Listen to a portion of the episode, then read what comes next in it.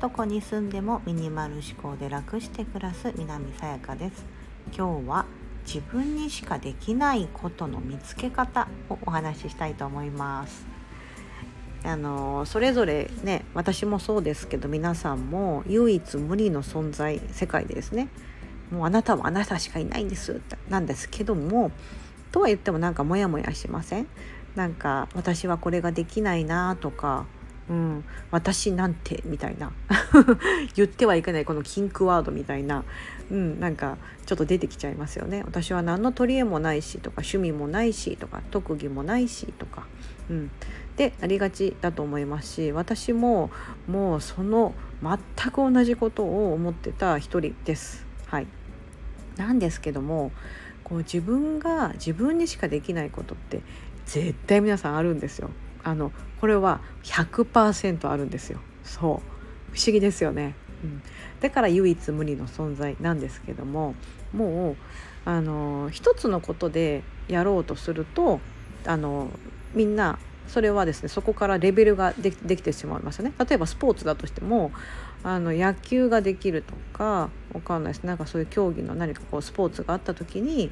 野球ができますって言ってもその野球のレベルって決まっててプロ野球選手みたいなレベルもいれば草野球またはその全然草野球さえもいかないこう子供のようなレベルとかあったあるので野球でじゃあ自分しかできませんってこと言ったとしてもちょっとそれはなんかああまあみんな野球はまあでできるけどねみたいになっちゃったりするじゃないですか。うん、なんですけどもそこ一つじゃなくてあの生きてきた中で絶対いろんなものって掛け合わせれるんですよ。うん例えばですよ私のことを例にとると私は普通の3人子育てしてるただの主婦なんですけどもたまたまあの仕事の都合で今アメリカに住んでます。うん、で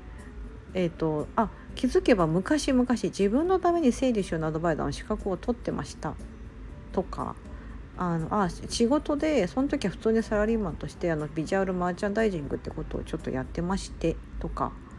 で家の中暮らしやってたら私ミニマリストだなって思思いましたとか、うん、こういったことをこう掛け合わせていくとですね私にしかあの今の私にしかできないことというか私あここのこれを掛け合わせるとまたあの南沙耶ですよねってなると思うんです。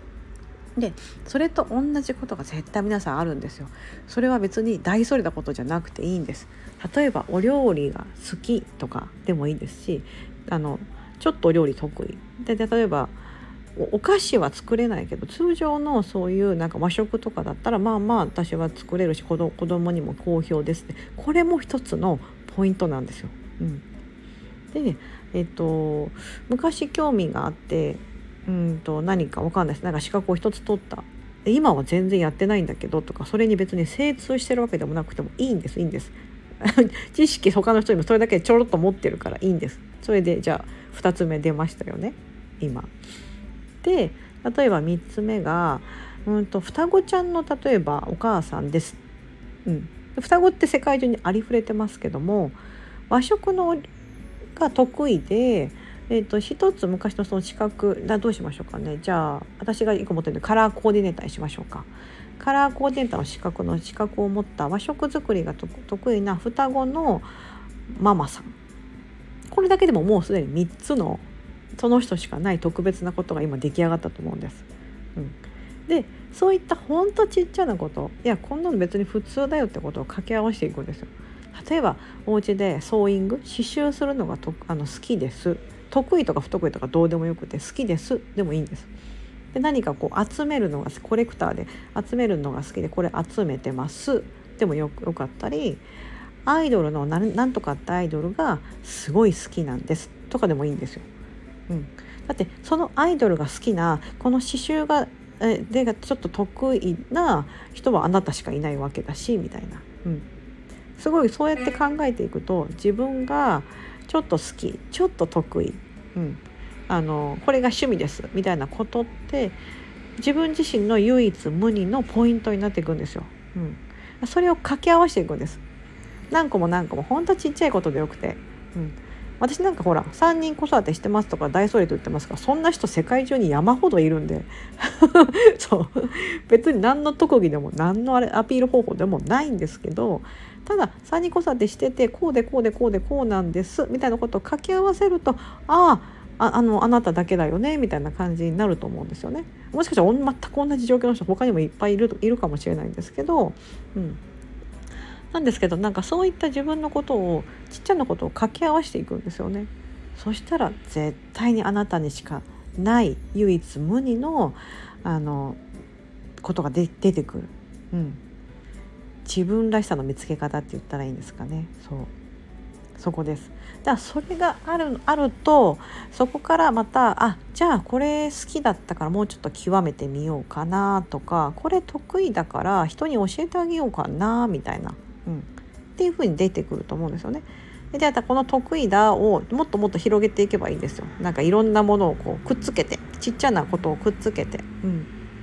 そうそうそう自分がやってたお仕事とかもそうですよね。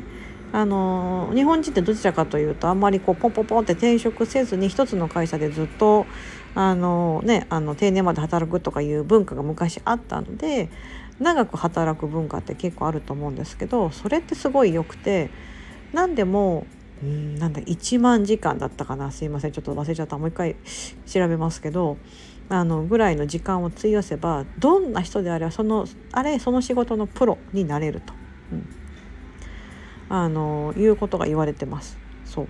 だからあの長く時間か例えばコンビニの店員さんとかでもいいです。コンビニの店員さんでもただアルバイトでずっとやってた。でもずっともう10年ぐらいやってるんです。がもうそれコンビニのプロじゃないですか。コンビニ店員のプロなんですよね。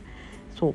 でも本人は逆に自覚なくていやいやいやあのただのコンビニ店員ですけどかもしれないですけど私たちからしたら私たちの知らないコンビニのこととかも多分いろんなこと知ってますしコンビニに来るお客さんの層を知ってたりとかそうもうその時点でプロなんですよレジの打ち方一つとってはそうですよねそう商品の並べ方とかどんな時期に商品が来るのかとかも多分その方なんとなく分かってると思うんですよね。そういったことから逆にそれって知りたい情報だったりしません？その10年コンビニアルアルバイトした僕が伝える何々とか見たら「えど何何何?」みたいな ねそういうのよくインスタグラムとかで見ません？そうそこからあの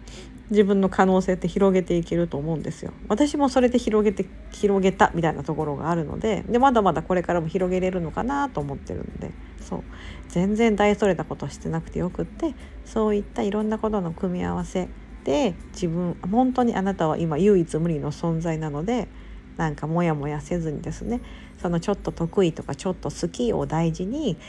いけたらいいのかなと思ってます。はい今日はそんなお話でした。本日も素敵な一日をお過ごしください。